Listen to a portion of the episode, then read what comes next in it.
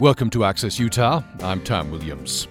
Utah Attorney General John Swallow is the subject of a federal and state investigation into a series of allegations, including that he helped broker deals to assist a businessman suspected of fraud and that he promised protection to potential campaign donors to his predecessor, Mark Shurtleff. House Democrats are calling for his impeachment and point to the case in renewing their call for ethics reform. Some Republicans are calling for Swallow to accept paid leave or resign, and at least one, Representative Spencer Cox from Fairview, says the House should consider impeachment. The Attorney General insists he broke no laws. He says he has no plans to quit. Today, we're going to ask you what you think. We'll be talking with House Speaker Becky Lockhart, House Minority Leader Jennifer Seelig, and Representative Cox. Access Utah follows the news.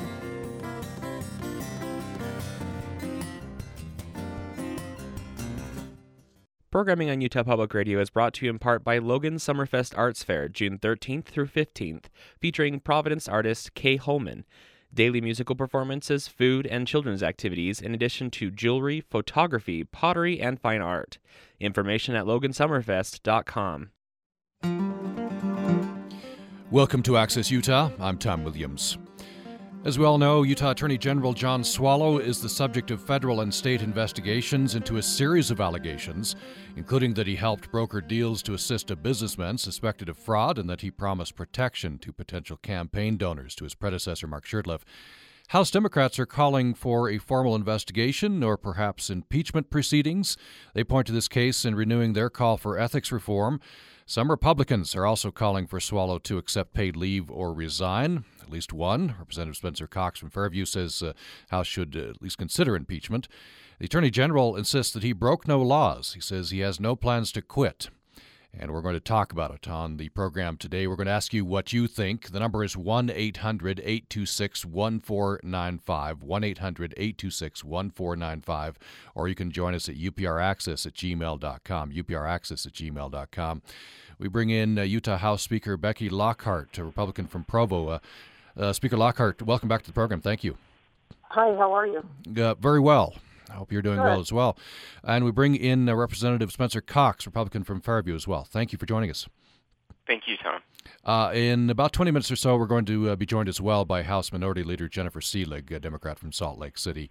I get the uh, Democrats' perspective. Let me start with uh, Speaker Lockhart. Um, talk of impeachment, very unusual in Utah, and so uh, I think your office and uh, many others have been researching this. And what I'm learning here is that a vote to institute impeachment proceedings is not necessarily a vote to impeach. That's correct. Uh, actually, you said that it was very rare. Uh, it is very rare. In fact, it's never happened in Utah's history that an impeachment has moved forward and uh, articles of impeachment, if you will, have been drafted and voted on. Never before. There have been so we're in somewhat uncharted territory here. Yeah. So what have it, so you have I guess your office is, has been doing a bit of research too. Uh, yes, absolutely. We've been doing a lot of research, as many of my colleagues, including Representative Cox. Uh, we we want to make sure that uh, we understand what impeachment means, that the public understands what impeachment means, that we, if and when we go uh, through this process, we do it properly, uh, that we do it in a way that the public can understand and respect. And um, that's our main concern, is that if we do this, that it's done right and it doesn't further erode the public trust. Now, my understanding is, unlike the, the uh, U.S. House, the Utah House under the Constitution, uh, you have to have a, a two thirds uh, of the House agreeing to institute impeachment investigation before you can even begin. That's correct. That's required by the Constitution. The, the Speaker uh, must do a poll of the members, and if two thirds of the members are in favor of convening a an impeachment session, then you can begin the impeachment process. I'm guessing you haven't got to, to, to polling the members. I don't know. Have you uh, do, you do you have a sense of where where your members are, and whether you have that two thirds threshold? Well, let me first state that we are not polling. We have not done an informal or a formal poll uh, up to this point. It's hard to tell where all of the members are. Remember, we're an interim part of of uh, the legislature's work, meaning we only get together as an entire body once a month. We did that last month and did not have a have a Republican caucus. Um, this month, on the 19th, we will be having our interim day again, where all of the members of the legislature will be at the Capitol. We will have a Republican caucus at, at that point and uh, discuss this issue uh, thoroughly as long as it takes. And I think we'll have a better sense of where, at least where the Republicans are in the House at that point. Representative Cox, uh, I, believe you've called on the Attorney General to, uh, to, to resign or at least take paid leave. Where, where, where are you on this?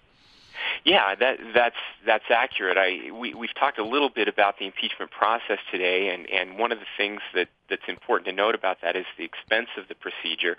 Um, I, I know we don't have clear estimates of where that's going, but if you look at what's happened in other states, it's a very expensive procedure. Um, we're talking millions of dollars, and uh, with with the cloud and, and the continued erosion of, of public trust that's happening with the office, I just felt that it, it would make sense if if uh, and would be uh, again in the best interest of the people of, of the state if the attorney general would consider stepping aside, um, taking a pay leave of absence so that uh, that public trust could be restored and uh, he could spend the time he needs to work on clearing his name and defending the allegations against him. And uh, you have written that uh, the, the House should at least consider impeachment. Is you're not saying that he should be impeached necessarily, but you're, you're saying that perhaps the House should take up an impeachment investigation? That, that's correct, and, and the purpose of of, uh, of what I wrote was really to to focus the discussion, as um, as the speaker has, has said already this morning. We know that those discussions are going to happen, and uh, uh, leadership has has has already put forward that that at our interim meetings coming up later this month, we will be having that discussion. And so, because we are in interim, we don't get an opportunity, and and because we're a part-time legislature, we really don't get an opportunity to talk with our colleagues every day and to find out kind of what their thoughts are on this. And so, in, instead of calling for or even calling for impeachment proceedings to get to begin. My purpose was to to help start the conversation that's going to continue um, mm-hmm. later this month, so that when we do have an opportunity to get together, we're we're having an educated conversation. We know what impeachment means and what it doesn't mean, and uh, I'm anxious to hear. I'm anxious to hear from my colleagues. There may be some very good reasons why we should not begin impeachment proceedings yet, but um, I'm I'm anxious to hear what those are. Uh, Speaker Lockhart, what, what's the sense you're getting from uh, you know, from the members of the House that, that the well, re- I do talk to members of the House. Uh, they call me. Uh, I call them on other things, other agenda items, things like that, and, and invariably the subject comes up. I would have to say at this point, my my gut feel is that we've got members of the Republican caucus on the entire spectrum. Some who are, uh, you know, let the let the federal and the the uh, county investigations move forward. A um, somewhat of a innocent until proven guilty thought process. Uh, others who are let's move forward now. He should resign. Let's do the investigation. And then we have uh, also others who just frankly just don't know, and that's why we're engaged in giving them information, hmm. making sure that they have all the information.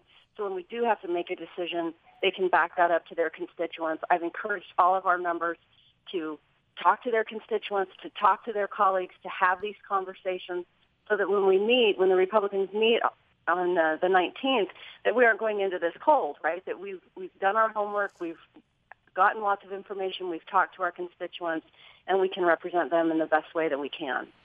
If you just joined us on Access Utah, we're talking about the case of Utah Attorney General John Swallow. He's the subject of uh, several federal and state investigations into a series of allegations and uh, House Democrats are calling for formal investigation, uh, perhaps impeachment proceedings, so that the investigation can proceed. Uh, some Republicans are calling for Swallow to accept paid leave or resign. Uh, Representative Cox, who we have on the program, says the House should at least consider impeachment. The Attorney General, by the way, of course, insists that he broke no laws. He says he has no plans to quit. Uh, and uh, I should say that we uh, contacted the Attorney General um, and uh, asked him to come on or uh, someone to come on for him. And to this point, they have not agreed to that. you can join the conversation here. We'd love to hear what you think about this case. 1 800 826 1495, 1 800 826 1495, or upraccess at gmail.com. And we have with us Utah House Speaker Becky Lockhart and uh, Representative Spencer Cox from Fairview. Uh, later in the program, we'll have House Minority Leader Jennifer Seelig on with us. I should say uh, Speaker Lockhart can only be with us for another five or ten minutes. Uh, so if you want to direct your questions to her, uh, you need to get your call in now. We do have uh, Mel in La Verkin is our first caller up. Mel, glad you called. Go ahead with your question or comment. Good morning, everybody. it seems to me, as a citizen, that Mr. Lockhart is being tried in the newspaper. Mr. Swallow.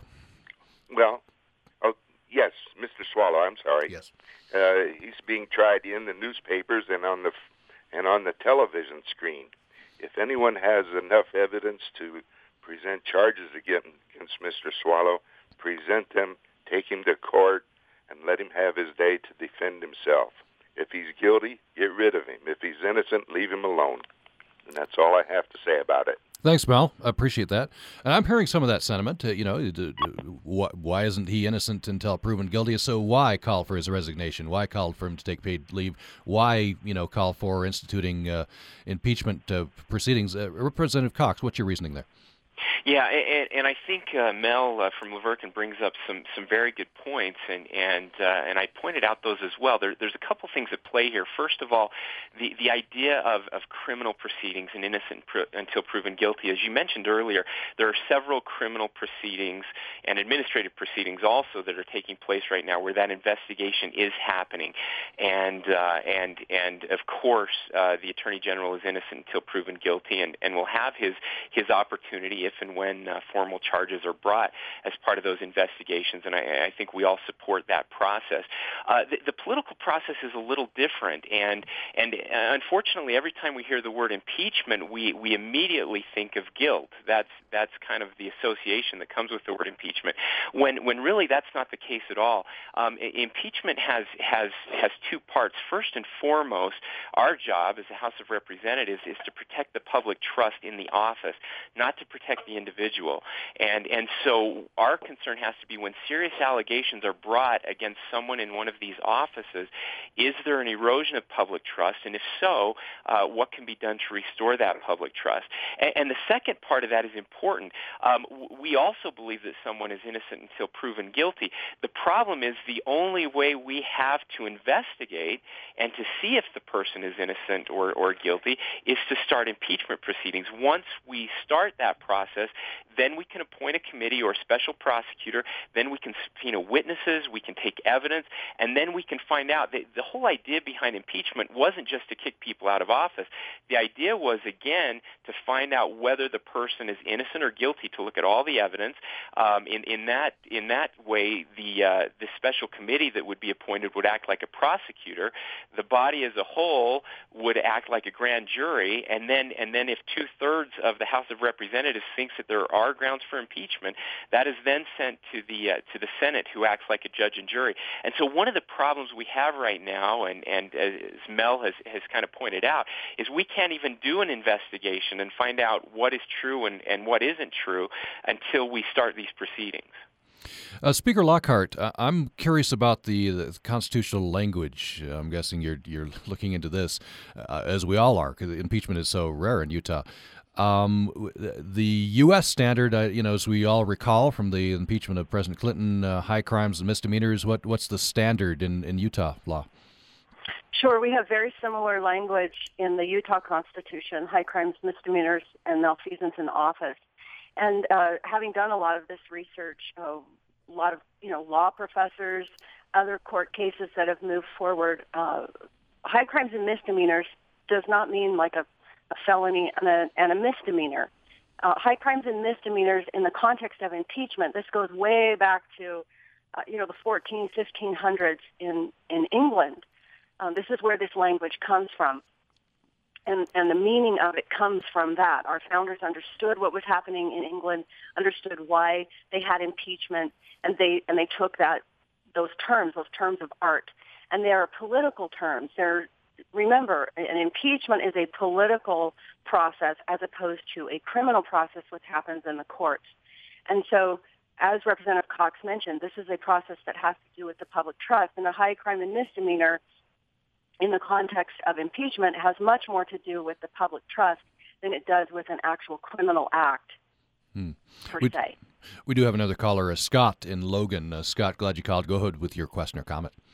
Well, thank you for taking my call. Uh, I just want to make one comment, and that comment is uh, as a ret- I'm retired in federal civil service, and our standard of ethics and conduct is, is extremely strict and very high.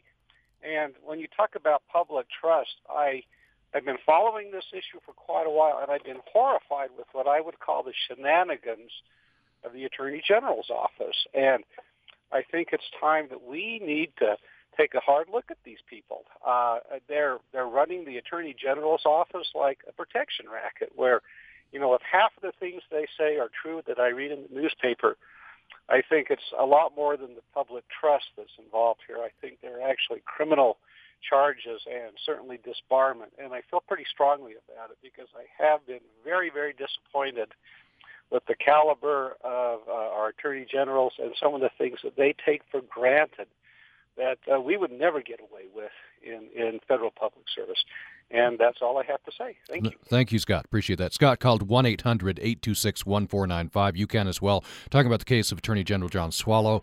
Uh, it, has got some members of the House talking about impeachment proceedings. As we've learned, that doesn't necessarily, doesn't necessarily mean impeachment per se, but uh, in Utah law, two thirds of the House has to vote for impeachment proceedings to begin, for, for those investigations to begin. We're talking with uh, Speaker of the House, Becky Lockhart, and uh, with Representative Spencer Cox from Fairview.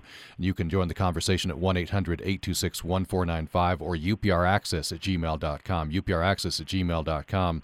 Uh, uh, first, uh, to Speaker Lockhart in response to Scott and Logan, there, I, I think there is a broad sentiment out there that if these allegations are true, big if, um, that uh, you know this goes beyond public trust and it goes to you know some some criminal proceedings, which of course are proceeding. What, what do you feel, uh, Speaker Lockhart, the, the, from your members you've talked to, and perhaps you'd like to express your personal opinion? Um, do you uh, of course these criminal proceedings or investigations are proceeding are you focused on the public trust issue that's what you're mostly faced uh, focusing on for me personally, yes. I think that the, the criminal investigations that are going on will move forward as those um, investigators and prosecutors see fit. We have um, we know that there are federal investigations. We know that there are some local or county level, uh, district attorney type level uh, investigations going on, as well as um, some cl- complaints uh, at the bar level. Hmm. And so we know these things are going on.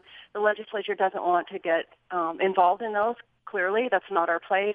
But in terms of, of the public trust and what is it that our constituents are telling us, do they have trust in uh, the Attorney General's office and the Attorney General in, in specificity to um, continue to, to do the job that he was elected to do?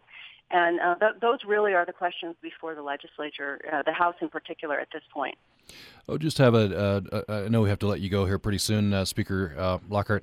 Uh, House Democrats are pointing to this case as an illustration of, of their continuing call for ethics reform. I don't know whether you agree with that. Do you, do you, think there's appetite in the House after this to to consider some ethics reforms?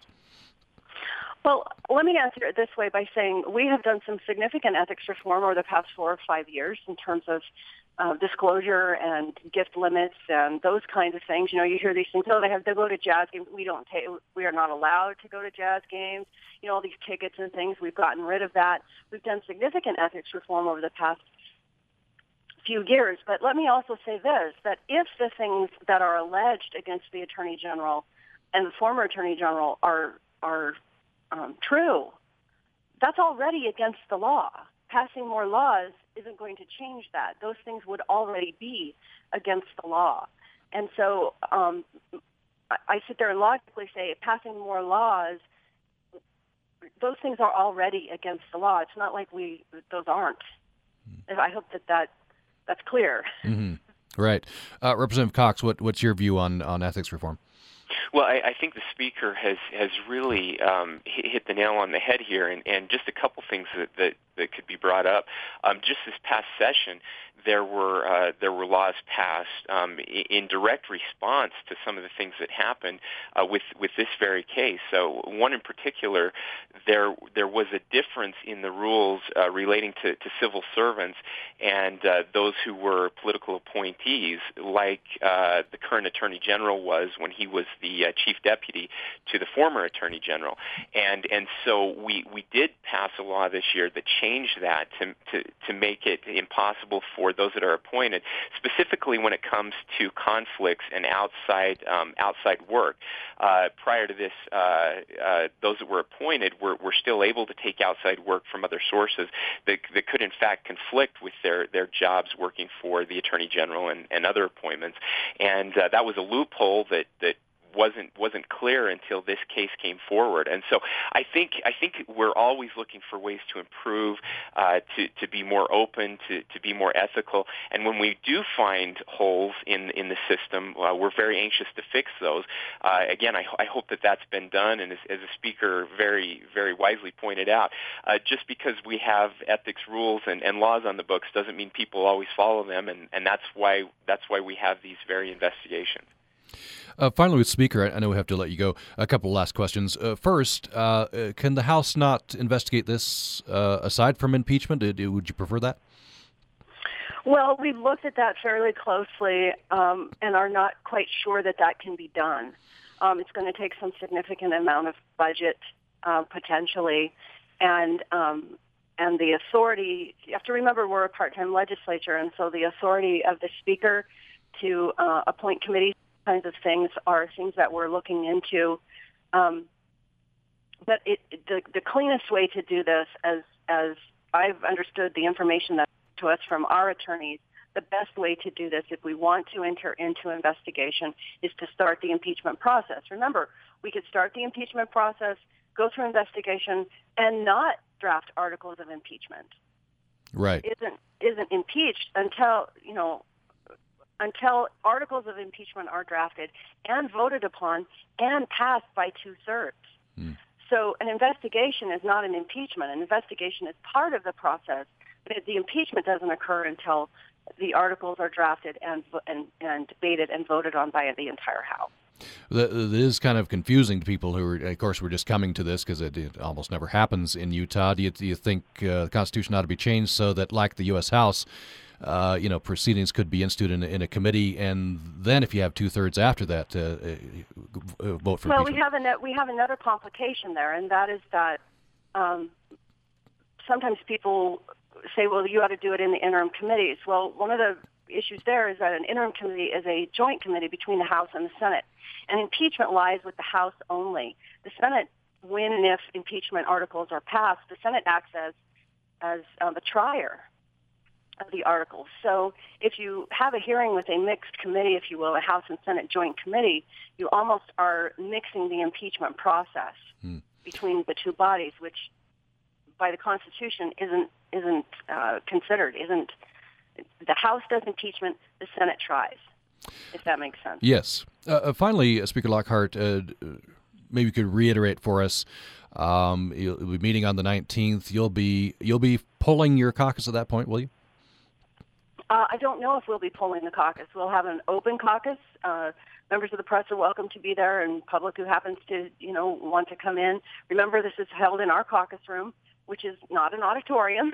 it is our caucus room, uh, but it, it will be open, and um, we will have a very open discussion and see where that goes. Hmm. It is not my plan at this point to have a poll during that caucus meeting. Uh, we'll, it, it'll be very interesting to see how that discussion flows and uh, we'll get a really good sense of where the Republican caucus is uh, during and after that meeting. Uh, and as you know, uh, Democrats are usually uh, irritated in these sorts of uh, instances when when you have just the caucus there. you know, I've, I've heard some Democrats saying that this sort of a thing ought to be, you know, Democrats and Republicans together. Well, Democrats and Republicans together would constitute would not constitute a caucus, and therefore would have to be publicly noticed, et cetera. It would be like a committee of the whole when the legislature is in session. Uh, parties are allowed under the law to caucus and meet, so we meet separately as a Republican and Democrat caucus. Uh, if we meet all together, those, all those things are subject to um, the open and public meetings laws, the the notice requirements, the recording require, requirements, all those kinds of things. So a whole different set of rules apply if we were to meet together as the entire House. Hmm. Uh, we uh, have to let you go. Uh, Spe- Speaker uh, Becky Lockhart, Republican from uh, Provo, has been our, our guest for this portion of the program. Thank you so much. thank you. And we're going to take a brief break. We're going to come back with uh, Representative Spencer Cox, Republican from uh, Fairview. We uh, hopefully will be joined uh, at that point or soon by Representative Seelig. I believe she is on the line. She is the House Minority Leader. Uh, we'll get the Democratic perspective. We're talking about the case of Attorney General John Swallow. We've been following this in the news. Uh, serious allegations. There are investigations on state and federal level proceeding. We're going to get into some of the specifics of the allegations in the next half of the program, and we have we would love to get your perspective perspective. Uh, you can call 1 800 826 1495, 1 800 826 1495, or at gmail.com. We do have an email we'll get to uh, following the break. Support for Access Utah comes from Crumb Brothers Artisan Bread at 300 South and 300 West in Logan.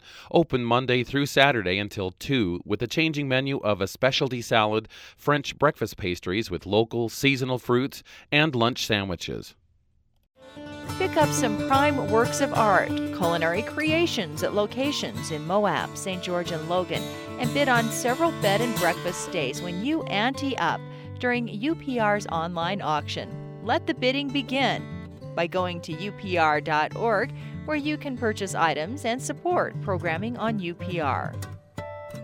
Bid from the comfort of your own personal computer now through June 18th you are making money for UPR and getting some fantastic framed art or a stylish haircut from someone who supports UPR.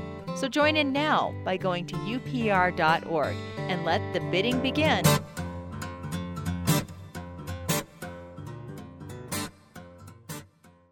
Programming on Utah Public Radio is brought to you in part by Logan Summerfest Arts Fair, June 13th through 15th, featuring Providence artist Kay Holman daily musical performances, food, and children's activities, in addition to jewelry, photography, pottery, and fine art. Information at logansummerfest.com. Thanks for being with us for Access Utah. I'm Tom Williams. Today we are talking about Utah Attorney General John Swallow. He's the subject of federal and state investigations into a series of allegations, including that he helped broker deals to assist a businessman suspected of fraud and that he promised protection to potential campaign donors to his predecessor, Mark Shurtleff. And so there are investigations, a couple of counties, uh, the uh, state and uh, federal authorities, and uh, a couple of, uh, I think, uh, allegations or, or proceedings at the, the Utah State Bar.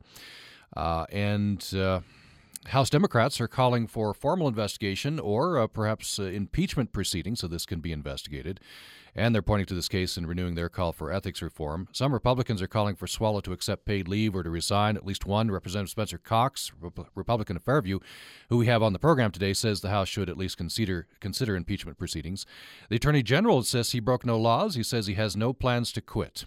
And uh, we were talking with Speaker Becky Lockhart. We now uh, bring in addition to Representative Cox, Minority, House Minority Leader Jennifer Seelig, Democrat from Salt Lake City. Welcome back to the program, Representative. Good morning. Uh, thank you for joining us. And uh, let me uh, direct this email question uh, from Greg in Logan uh, first to you, um, Representative Seelig. Uh, this is what Greg says. Can one of the representatives walk us through which allegations against Attorney General Swallow worry them the most?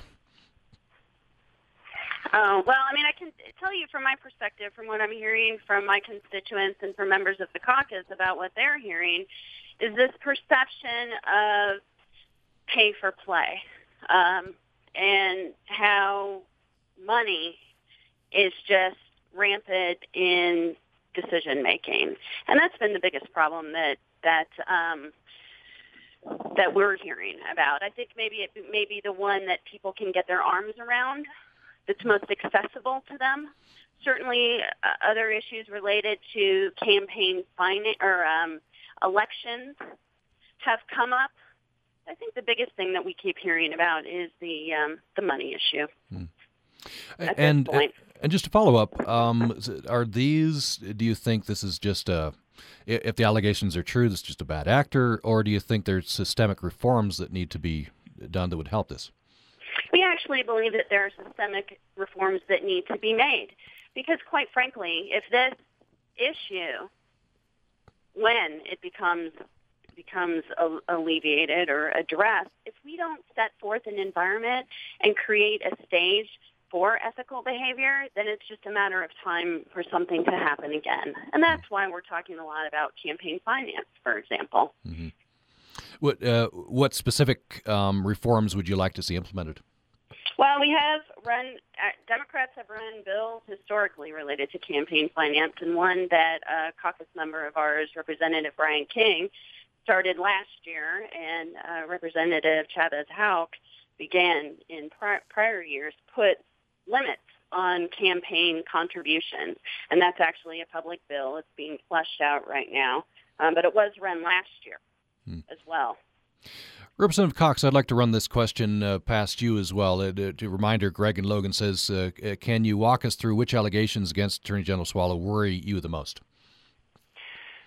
Well, uh, to be frank, all of them, mm-hmm. and and they are they are very serious allegations. But but but I think I think um, if I can if I can just add a little bit to what uh, what Minority Leader uh, Seelig has said, um, that that concept and specifically here the idea of the office that we're dealing with. Again, we're talking about the the Attorney General's office, which is the top law enforcement official in the state. And so if if ever there was a need for for kind of a higher standard when it comes to this type of behavior.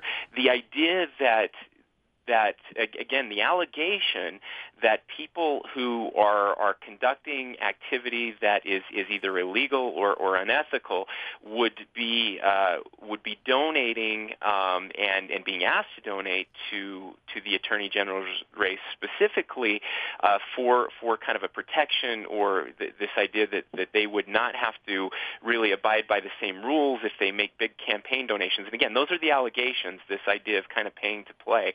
Um, I think those are the most serious especially because because it is the top law enforcement official uh, in the in the state. Mm-hmm. Uh, Representative Seelig, is that, uh, I guess that's in part driving this, it, especially serious because this is the top law enforcement officer. Yes. Um, y- yes. I'm sorry, you cut out. Oh, yes. I was just, it was just saying that the stakes are raised, stakes are higher, perhaps, because this is the top law enforcement officer. That is absolutely correct. Uh, so uh, uh, let me get the sense of, of your caucus. I've been reading reports that uh, I think unanimously your caucus in the House uh, would support uh, beginning impeachment proceedings. We actually started this discussion in our May interim meeting during our, our open caucus, and we, like the Speaker has iterated throughout the conversation, as well as Representative Cox, focusing on gathering information about the constitutional context the code context, um, other history, to be able to make good decisions. And we started talking about where we would be then, and then over the course of the last few weeks, based on processing that information, hearing from our constituents, yes, and um, all 14 of us are in a place where we would either like to begin with an investigatory committee or start the impeachment process. And so we communicated that to the um, Repu- to the Republican caucus, to the majority, so that in the course of their conversations that they would know where we are. The Republicans, according to uh, Speaker Lockhart, will be having caucus on the 19th, and uh, she says that'll be open, but it will just be a Republican caucus. Is that sufficient for Democrats?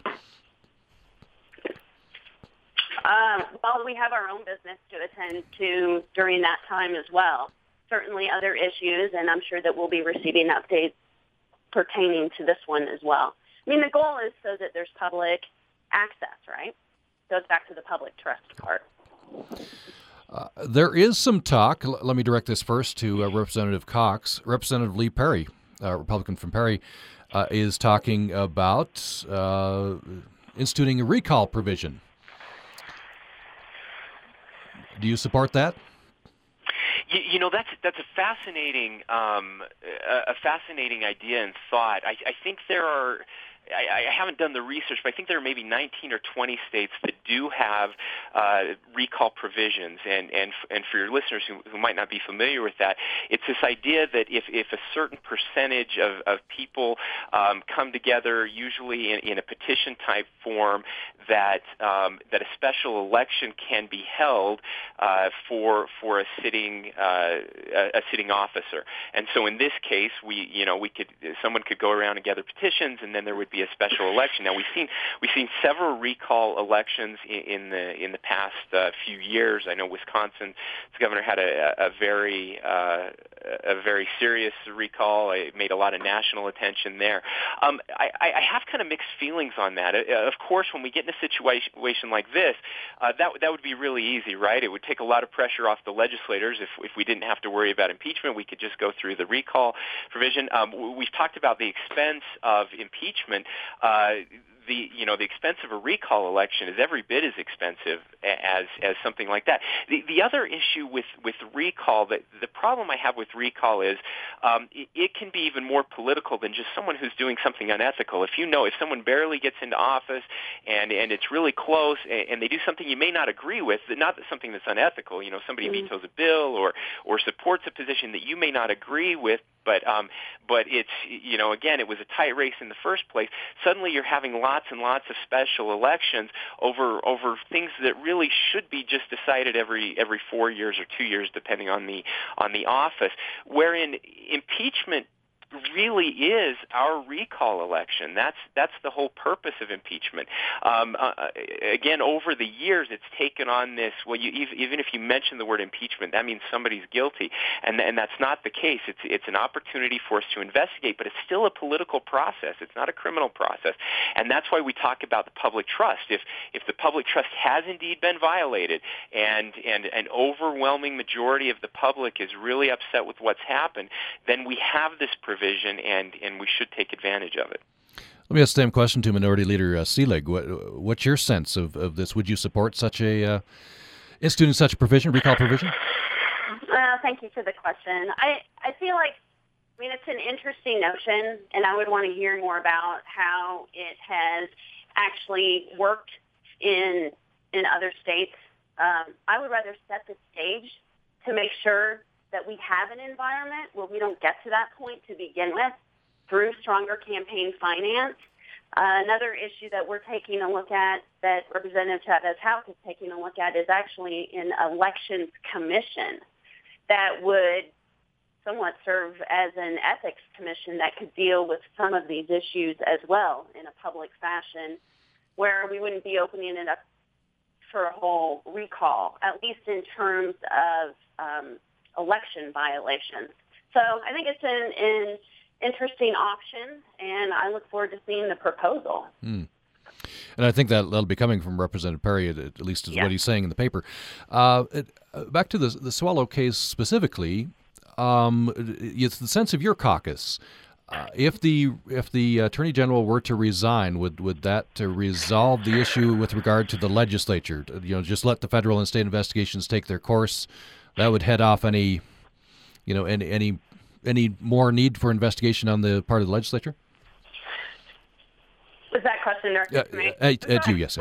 yes. Um, I don't, we have not specifically uh, talked about that particular issue. I can tell you that there's enough information out there, and people have asked for answers that it may not be that may not be enough. Um, a lot of questions have come up, and I think that people want that discussed in a in a public forum. Mm. I think again, it's not just about the individual; it's the greater landscape. So it sounds like even if you were to resign, there might be some some sentiment in your caucus to continue an investigation. I would definitely say that. But again, I'll reiterate, we haven't talked about that as a group or taken a formal position on it. Uh, Representative Cox, your your sense personally, and maybe your sense of your caucus, uh, what would uh, happen to any investigation in the legislature should the attorney general resign?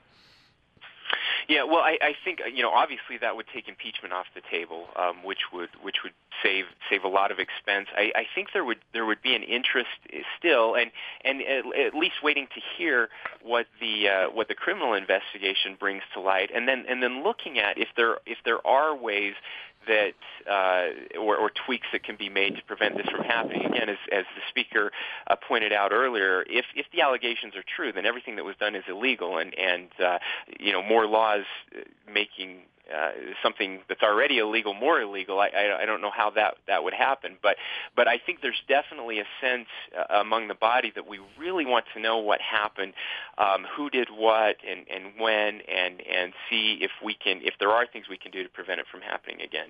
Mm-hmm. Now I. I suppose with all these investigations going on, and if you know impeachment or other investigations were to begin in the in the House, uh, this would all be covered thoroughly, but there, there's there's a lot there to, to look at. It seems if the allegations are true, th- this is there's just a lot that, that apparently has been going on. Uh, and reiterating that if it's true, Representative Cox. Yeah, and that's that's a good a good point that's been brought up, and, and um, unfortunately, it, it seems like every week there's a new allegation or a new recording or new emails or or uh, just you know new evidence of, of some sort, and and going back now for uh, for several years, and it's become very difficult even for those of us that pay really really close attention uh, to, to what is happening to keep it all straight. Let, let alone the person who who doesn't have the the time. You know, some of our constituents, and uh, you, you hear many times, well, it's it's just the Jeremy Johnson thing. Well, uh, the, there are many many additional allegations and and evidences um, uh, above and beyond just the Jeremy Johnson allegations, and so it, it has become fairly fairly confusing, and and there's a lot going out. You talked about the different investigations. Um, we, we haven't spent any any time with the uh, with the you know just just the bar complaints that that have come forward. You have the lieutenant governor's um, office as well investigating some some complaints over campaign finances that are that are separate and apart from some of the other things. So it's there's a lot out there. It's messy. Um, the, the speaker said, you know, we've never we've never had to go through an impeachment proceeding in the state of Utah. So this is really historical. And and I would like to just, if I could, Tom, just just really, really commend the speaker and uh, and, and, the minority leader, uh, Jen Seelig, for for their leadership on this issue. It's it's delicate, and and you know, I know there have been attacks made against both of them that they haven't done enough, or that they've done too much, and we need to wait, or we're not going fast enough. And and, and I think the pace has been absolutely appropriate. And more importantly, um, if I could commend uh, the minority party, my my friends, uh, the Democrats across the aisle, uh, for not deciding to just make this a political issue because that that doesn't benefit the citizens of Utah either. And if and when this happens, my hope is, and I and I believe it's the hope of of, of the, the minority party as well, that we, we go in this lockstep with, with arms linked, that we work together, that we really are trying to discover the truth and to protect the public trust as opposed to scoring political points. And they, they've done that, and, and they deserve to be commended. Representative Seelig, yeah, go ahead.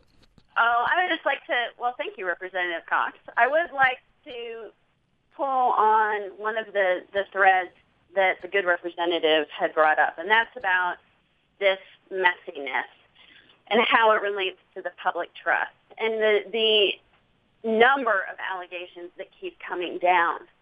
And our, our democracy is voluntary. People participate in our government because they, they have trust and faith in it. And if they don't believe that there's accountability, and if they don't believe that they have voice, then they don't. And when people don't participate, we lose our opportunity for a diverse and robust vision of how we're going to go forward as a community, as a state, as a nation, and as a people, quite frankly. We also lose all of the opportunities for for watchdog and oversight with government the less that people are engaged because I think that they just get apathetic. They get tired. They get frustrated. And they don't believe that what they do matters or that it has any result or any type of link to how people want to live their lives. That's why this is so important. And people don't, in large part, many, okay, I'll say many people don't differentiate between levels of government. They don't say, oh, my local official's okay, but um, federally they're not, or my state person's okay. All of a sudden, we all get lumped into the same mess. And that just further exacerbates the situation of people being apathetic. Hmm. Representative Cox, uh, uh, I'd like to uh, maybe um, get your response a bit to these ethics reforms. Um, and I suppose you could you probably see the even if you don't agree with it, you probably see the impulse for it because this could be uh, perhaps a re- protection against well-meaning officials who are trying to do the, the best they can, but might wander without some of these systemic reforms and, and laws uh, into uh, you know into into forbidden paths to you know to put it that way and other bad actors. But but to this is this could be a protection for officials as well couldn't it Sure, sure it can, and and uh, um, you know again we we passed uh, several ethics reforms uh, this this past legislative session, which which by the way was my first legislative session, so that's the first opportunity I've had to, to participate into some of these debates, and and and I I really get the sense, and Representative Seelig uh, brings up something important, this idea that we that whenever we have bad actors, we we all kind of get lumped into that, and and unfortunately she's absolutely right, and and that's that's that's a sad, I, I think, the sad state of affairs as we, we find it today. And this idea of, of respecting and preserving the public trust, we're all in this together. Uh, we, we want that to happen. And I think we're always open to looking at new ways and better ways to do that. And, and I look forward to hearing from some of those proposals. You're uh, listening to Access Utah. I'm Tom Williams. You're welcome to join this conversation. Another five minutes left. 1 800 826 1495. 1 800 826 1495 or upraccess at gmail.com. upraccess at gmail.com. We're talking about the case of Utah Attorney uh, General John Swallow, uh, subject of uh, federal and state investigations into a series of allegations. And uh, there is talk of instituting impeachment proceedings uh, which in Utah you have to have a two thirds vote in the House. We're all learning some of these things because it's so rare in Utah. Two thirds vote uh, to to just institute uh, investigations, and so that there's some talk of uh, polling uh, the House to see whether there is that sentiment. We're talking with Representative uh, Jennifer Seelig, Democrat from Salt Lake City, who is House Minority Leader, and with Representative Spencer Cox, from, Republican from uh, Fairview. The number is 1 800 826 1495. I want to follow up, Representative Seelig, with what you were saying. Uh, the danger here, as you were saying, is that the uh, with with each scandal and, each thing that comes up, the public perhaps gets more and more cynical and decides just to drop out of the process. Yes, I firmly believe that that's true. People don't they have their own limited time and energy, and government is one area, one sphere of their lives that they choose to participate in or or not in an active kind of way. And we all lose when we don't have people engaging. We really do. I mean, not only about the quality of our lives, but I'll, I'll say it again, the quality of our vision of who we want to be as, as a community and as a people. People just get disgusted. And uh, Representative Cox, uh, uh, I heard you agreeing with, with that, that sentiment, and I, I, suppose this would be an argument in favor of formal proceedings, get this out in the public, investigate it in the public, reassure the public. Yeah, I think that that is the argument uh, for that, and and I know that that I hear it from my constituents every day, everywhere I go. You know, the question is, well, what is happening? Why isn't anything being done? You know, we do know that these other investigations are going on, and, and I think uh, you know, I think I speak for all of us that if we if we had some sort of of knowledge or comfort that within the next month or two, uh, these these investigations, some of them would be wrapping up, and there would be more information forthcoming. I think we would all be, you know, again, very anxious to to wait and hear what those are. But but uh, unfortunately, we we don't have that knowledge. We have no idea how long they they are going to take. Um, these federal investigations can could take years for all we know. And uh, again, the, the the public deserves better. They they they deserve an investigation. They deserve to know what happened and when it happened, and and uh, and if if the allegations are true, then something needs to be done. So I, I think that is the argument. Again, this this idea of public trust uh, that that we go through this process, have the investigation, and, and figure it out. We had a uh, caller didn't want to go on the air uh, raised an interesting point, a hypothetical. Um, I'll direct this uh, first to uh, Representative Seelig. Uh, the caller says, What would have happened to the Attorney General's office uh, if John Swallow had lost the election? I guess what they're getting at is, uh, you know, th- this these these things allegations happened before. Uh, the fact that the you know the, the person in question is the attorney general raises the stakes, but the, the caller is wondering what what do you think would I, I, suppose one question to come from that would there have been investigations on on the legislative level uh, if John Swallow had lost the election? I don't I don't know what facts would have risen at at that particular point. Certainly, we wouldn't be discussing an an impeachment process with the potential removal of someone from office if, in fact, someone's not there. Um, I think that, uh, again, regardless of the, we, we wouldn't be talking about Mr. Swallow if he was not the person that was in that seat. I can tell you that I think that this is a good case study, again, for the environment in which we exist, where it seems like money has undue influence on people so whether or not, uh, you know, I don't, I don't know beyond that. Representative Cox, your your response to this hypothetical? Yeah, fascinating thought. Again, we know uh, many of these allegations were made before uh, before the the election, although the the press did not get, um, I think, access to most of the information um, until later. We know that the uh, the criminal investigations, at least some of them, had started prior to that, and so and so I, you know, I assume that those would continue. Uh, again, there, the investigation is also ongoing uh, with former Attorney General Mark Shurtleff, even though he's not in office. So that inve- investigation is continuing. And then and then I think I think what would happen at that point, again, just speculating a little bit, but once the information in those investigations were completed and and are completed, I, I think uh, if there were changes that could be made to, to prevent that atmosphere or, or whatever it is that led to that, then uh, then that would certainly be appropriate for the legislature to look at.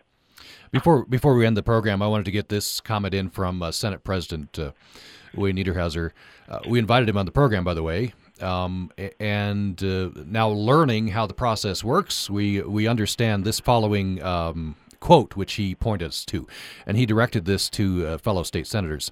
This is uh, Senate President. He says the impeachment process begins in the House. I would encourage each of you to continue to exercise patience and avoid comments that would compromise the duty and oath that you will swear to do, quote, justice according to the law and evidence, end quote, in case we are called upon to serve as a trial body. The impact of such responsibility is sobering. It behooves us to maintain impartiality, avoid of prejudice. I believe this uh, is the duty of the Senate and is, is consistent with our historic role as a deliberative body. It does not mean that we are blind to current events or condone any of the alleged poor behavior. It only means that we are preserving the ability to fulfill our constitutional role with fidelity. That's Senate President Wayne Niederhauser uh, speaking to his fellow state senators. Uh, I think uh, one of the things that points out is just how unusual this all is, Representative Seelig. This is almost unprecedented in Utah history. Uh, yes, you're exactly right. And that lends itself to the fact that we have been moving at a pace that is thoughtful, deliberative, and with the goal of doing this in the right way and restoring the public trust. It is so important. And uh, we just have uh, about 30 seconds. Uh, final comments from Representative Cox. Well, it's been a fascinating discussion. I, really appreciate this, and, and I think what you're doing today, Tom, uh, actually helps in this process and, and, and fills a little bit of a void. There's there's so much um, confusion out there regarding the impeachment process, and as you read President Niederhauser's comments, you know I, I've had I've had people, constituents, say, "Well, my senator's not doing anything." Well, that's that's that's not true.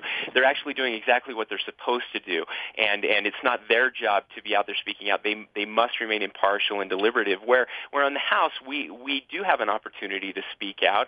We have an opportunity to look at whether or not these proceedings should begin.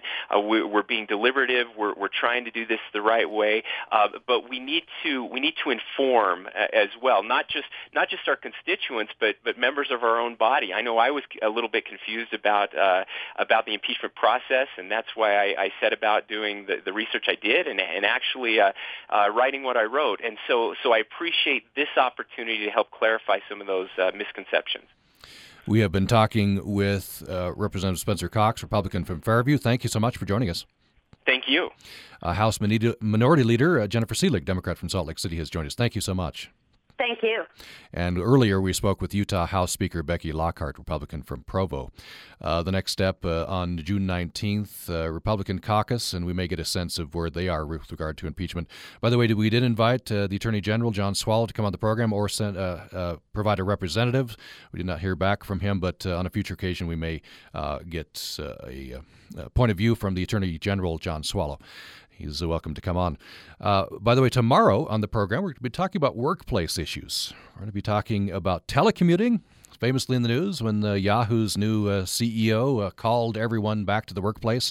We're talking about flexibility in the workplace and work life balance. We're all concerned about this. That's on the program tomorrow. And for uh, producers uh, Haley Housley and Addison Pace, I'm Tom Williams. Thanks for listening. Programming in Utah Public Radio is made possible in part by our members and Logan Regional Hospital hosting the annual Cache Gran Fondo and Outdoor Expo, including cycling, food, and entertainment. July 12th and 13th, information available at cachegranfondo.com. KUSR HD1 Logan, KUSK HD1 Vernal, KUSL HD1 Richfield, KUST HD1 Moab, KUSU FM HD1 Logan.